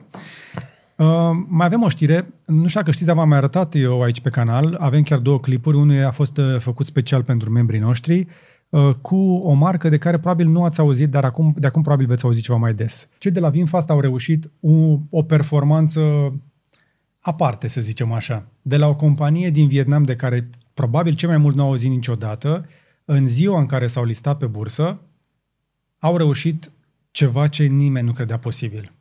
Da, eu nu credea posibil, deși ai văzut că hype-ul în jurul mașinilor electrice pe bursă este constant real. Vedeți ce s-a întâmplat cu Tesla? Și prima, pentru prima lor listare au depășit în prima zi, adică de la listare, au depășit companii precum Ford sau General Motors în um, evaluarea totală a companiei, ajungând de undeva să fie evaluați la 85 de miliarde de dolari. Asta, într-un fel, mă duce cu gândul că Ford este foarte jos evaluată, la 48 de miliarde, adică nu mi se pare când te gândești la Tesla, cel puțin în momentul ăsta, care se duce spre trilion și General Motors 46 de miliarde. Da, să vedem și graficul. Uite așa arată graficul de la VinFast um, Auto Limited.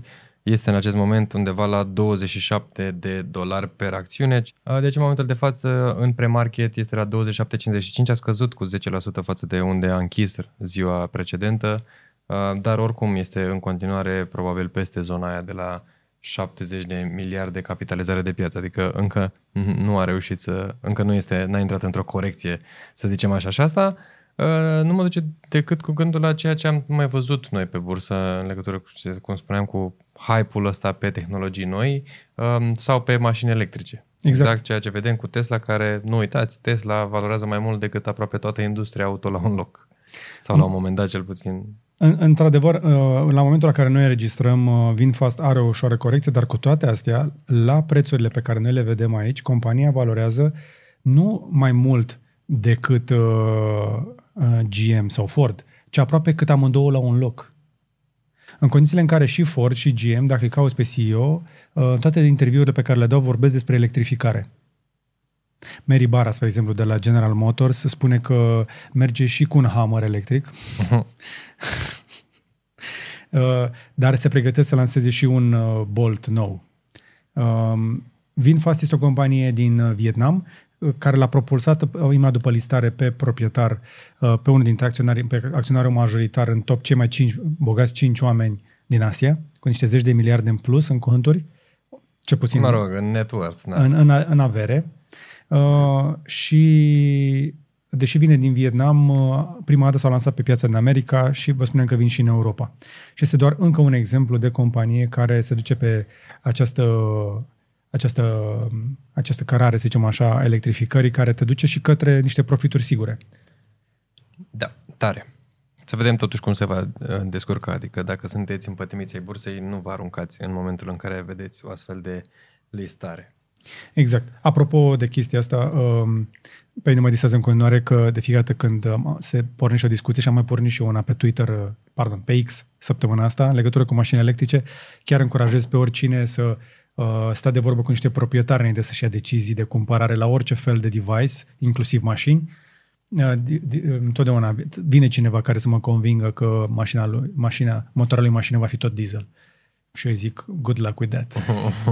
uh, dar mai sunt și experiențe negative cu mașini electrice și una dintre ele, uh, Sever a avut-o, uh, care e activ și în, pe Multivers X, uh, despre mașina lui electrică care a, a încercat să traverseze Europa. Și? N-a reușit? Uh, pentru că a încărcat-o cu tot ce se putea pune pe ea, a scăzut foarte mult autonomia, uh-huh. a încărcat de vreo 20 ceva de ori. Uh-huh.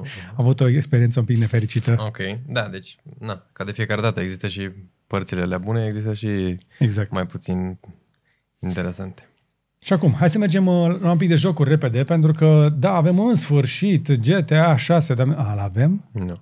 No. Mai avem niște licuri, mai avem niște scăpări, Um, după după Scăpări. acele scăpări cu adevărat importante uh, pe care le-a făcut un copil acum câteva luni, dacă mai țin minte, acum se pare că avem niște scăpări care uh, confirmă, într-un fel sau altul, faptul că acțiunea se va petrece din nou în Vice City. Um, din continuare nu se știe când, nu se știe cum, dar e clar că ne apropiem, adică deja sunt aproximativ 10 ani, dacă nu mă înșel, de la lansarea GTA 5, parcă 2014 a fost GTA 5, Așa?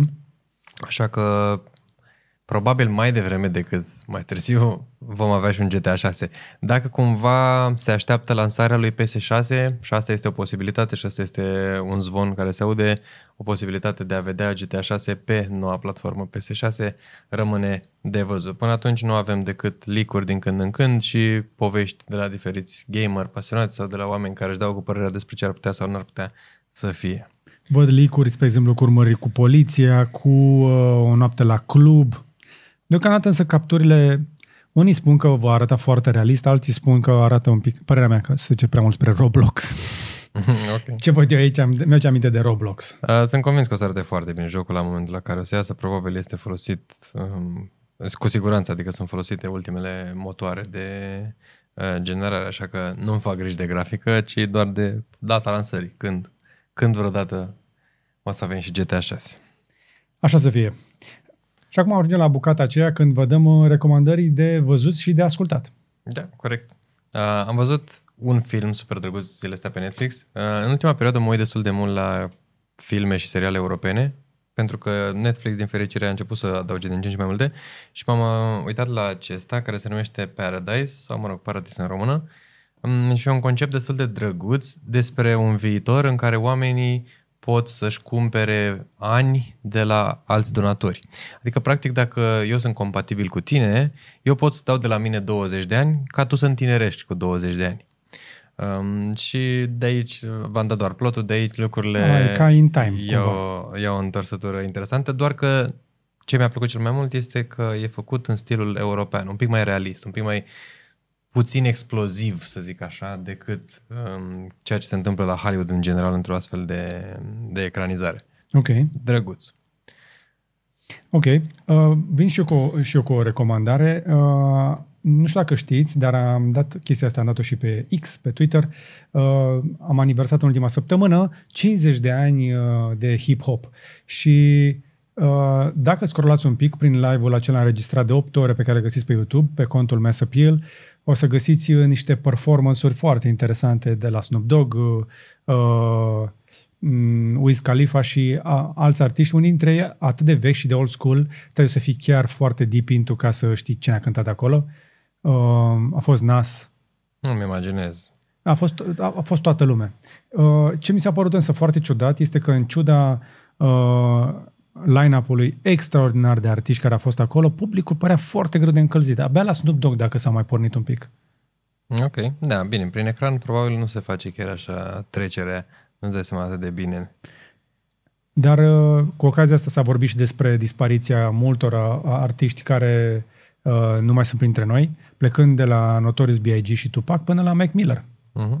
Corect, pentru că există o tradiție de a pierde mari artiști anual. Da. Foarte tare. Foarte Vă- drăguț. a- Așadar, vă recomand dacă vreți să... Uh, puteți să dați și skip, skip, skip pe aici pe acolo, dar aveți, uh, uite, mai mult de șapte ore de... Ăsta e nas, a băgat foarte bine. Uh-huh. Uh-huh. Uh, aveți mai mult de șapte ore de muzică, uh, inclusiv recitalul lui Snoop a fost foarte tare, a avut o grămadă de invitați, spre exemplu. Da, îmi imaginez că a fost ceva aparte. Dacă vă pasionează hip-hopul, luați de acolo. Și Uh, și încă o recomandare de um, serial, să zic așa, mini-documentar, docu-series, nu știu cum vreți să-l numim, se numește Limitless, îl găsiți pe Disney Plus, la categoria National Geographic și e cu Thor, sau Chris Hemsworth, cum îl cheamă pe actor, um, care este și producătorul acestui serial și care, practic, um, trece prin uh, diferite probleme sau soluții, să zic mai degrabă, pentru o viață mai lungă și mai sănătoasă. Mm-hmm. Uh, sunt șase episoade, fiecare concentrat pe câte una dintre aceste probleme sau soluții, acceptare, șoc, stres, memorie, um, alimentație și așa mai departe și uh, vorbește cu experți și se supune, um, își- încearcă să-și depășească limitele de fiecare dată. Își um, propune împreună cu acești experți la fiecare dintre episoade să încerce să depășească anumite limite din, uh, pentru a se ajuta să um, ducă mai ușor povara um, acelui subiect, cum ar fi, nu știu, stresul, de exemplu, și pentru stres încearcă să facă anumite lucruri.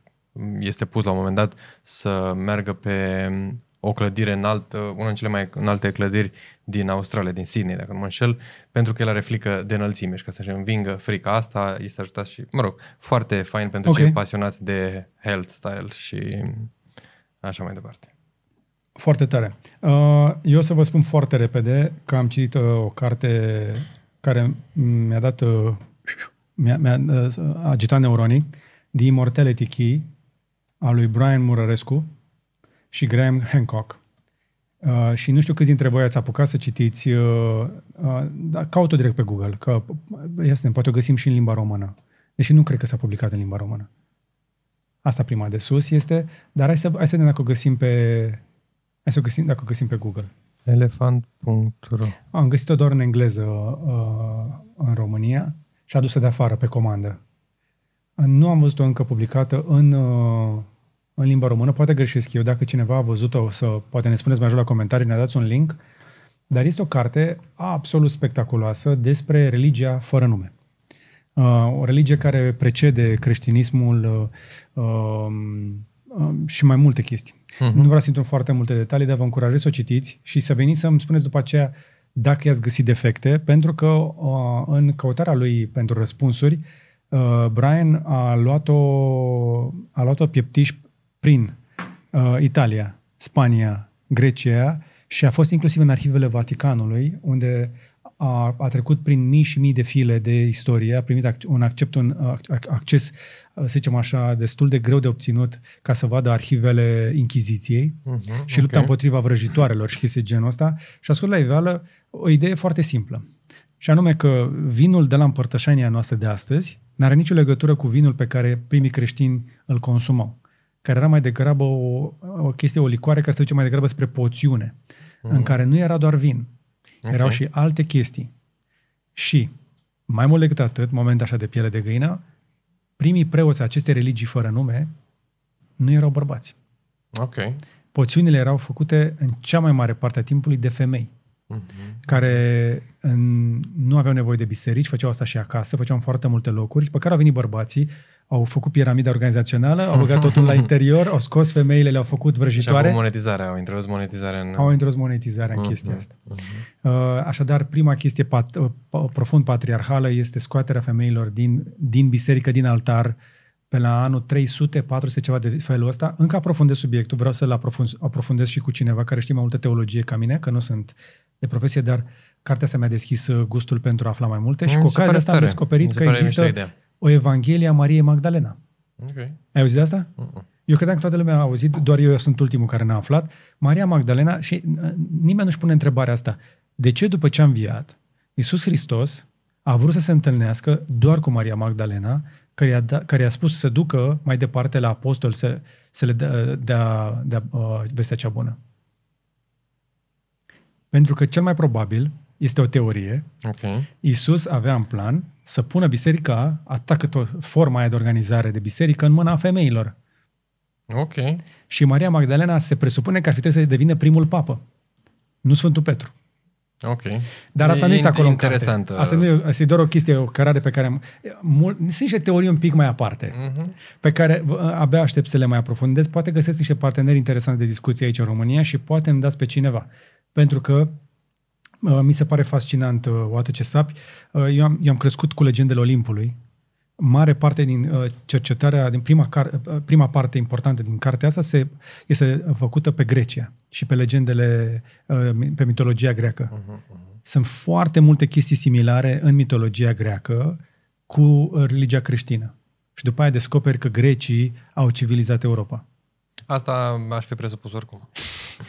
Dar sunt niște ritualuri care se întâmplau, spre exemplu, la, tem- la anumite temple, care au, po- au fost transferate către creștinism. Inclusiv partea de vin.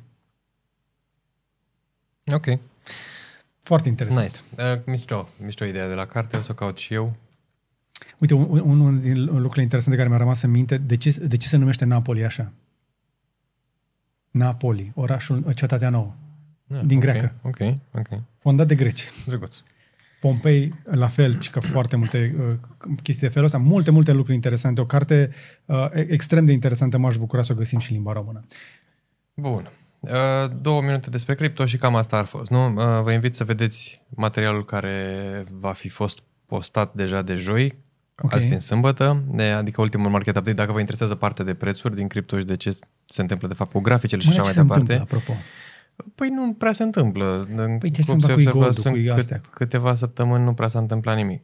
E-Gold a mai făcut un low, dar vorbește despre E-Gold în market update-ul ăsta, pentru că au cerut oamenii, pentru că în fiecare săptămână oamenii pot să comenteze cu ce altcoin vor să vizionăm în următoarea săptămână. Uh, Dar pe lângă asta trebuie să le arătăm oamenilor ce Hai. avem, nu? Hai să aducem să ne uităm. Haideți că avem pentru voi ceva special. Andrei a lucrat îndeaproape cu sponsorul nostru ca să vă oferim și niște swag. Uh, și uh, dacă ne urmărești la CryptoVineri, știi că avem deja o sponsorizare, un parteneriat cu cei de la Bybit. În parteneriatul acesta, noi încercăm să vă spunem despre platforma lor. Voi decideți dacă vreți sau nu să accesați uh, ce v- au ei de oferit.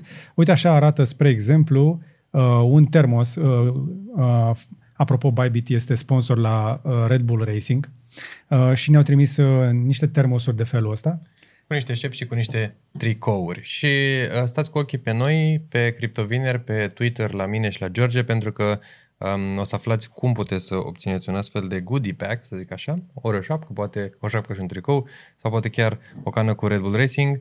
Uh, linkurile le găsiți în descrierile clipurilor de pe Cryptoviner și în live-ul Cryptoviner și, de exemplu, în momentul de față, um, pentru toți cei care se înscriu și își, fac, fin, își finalizează înscrierea, primesc un bonus de 40 de dolari.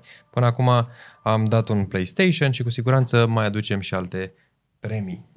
Uh, vo- și vor mai veni și alte premii în continuare, ba chiar cei care ne urmăresc pe X, adică pe Twitter sau acolo uh, online, unde mai postăm, uh, pot, ac- pot prinde din când în când și câte un airdrop. Uh, știu că e- am făcut uh, deja vreo 5-6 transferuri. ceva de genul ăsta. Uh, De fiecare dată când uh, avem ceva bun de dat mai departe, îl oferim cu drag, însă, ca de obicei, trebuie să vă reamintim că nu facem acest parteneriat ca să vă încurajăm uh, să vă cheltuiți banii, ci ca să vă documentați, să aflați mai multe și să încercați uh, și uh, o, o astfel de soluție de la o, Adică dacă o folosiți, platformă. dacă folosiți oricum o platformă de tranzacționare, puteți să încercați și Bybit să vedeți cum funcționează. Nu vă costă absolut nimic, puteți să încercați, vedeți dacă vreți să o folosiți pe mai departe sau nu. Uh, Le mulțumim pentru sponsorizarea uh, acestui, uh, acestui canal, mai ales a componentei de cripto, dar mai multe despre asta în criptovineri. Yes. Că și cam asta ar fi.